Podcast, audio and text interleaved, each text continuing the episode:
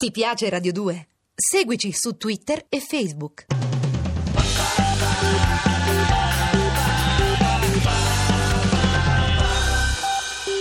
Dacia Maraini, ribelle le si addice? Ma ribelle sì, non lo so, dipende che peso si dà a questa parola. Se vogliamo dire che una persona critica, attenta alle cose, però ribelle per ribelle no. Lei ha dato alle stampe, è uscito recentemente La notte dei giocattoli, che era un testo teatrale che poi è diventato libro, no?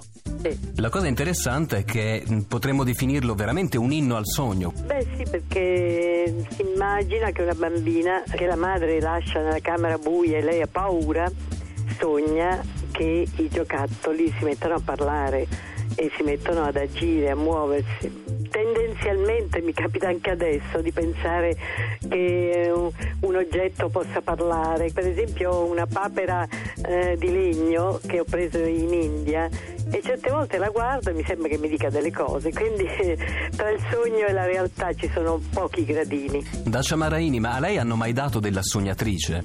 Sì, tante volte naturalmente.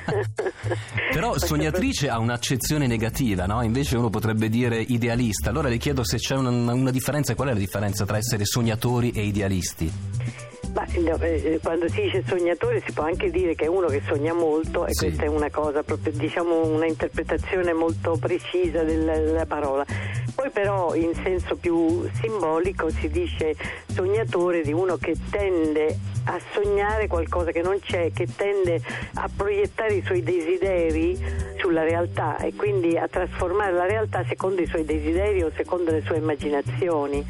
Beh, il, simbolo assoluto di questo è credo Don Chisciotte, no? Don Chisciotte è uno che trasforma la realtà secondo le sue convinzioni, i suoi desideri, le sue passioni, le sue fantasie e naturalmente poi si, si scontra contro i mulini a vento.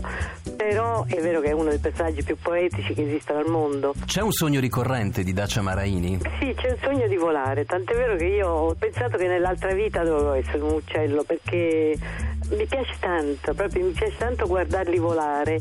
E sogno proprio di fare come un uccello, di aprire le ali, di darmi delle spinte e poi di planare col vento. Quindi è una cosa, mi sento molto vicina appunto ai volatili. A questo punto come usciamo da questa fiaba, da questa chiacchierata? Lascio a lei la penna per chiuderla. Ma direi che bisogna eh, non solo ricordare i sogni per eh, la psicanalisi, ma ricordarli per il piacere di ricordarli, perché a volte ci suggeriscono delle cose straordinarie, sono illuminanti. Ti piace Radio 2? Seguici su Twitter e Facebook.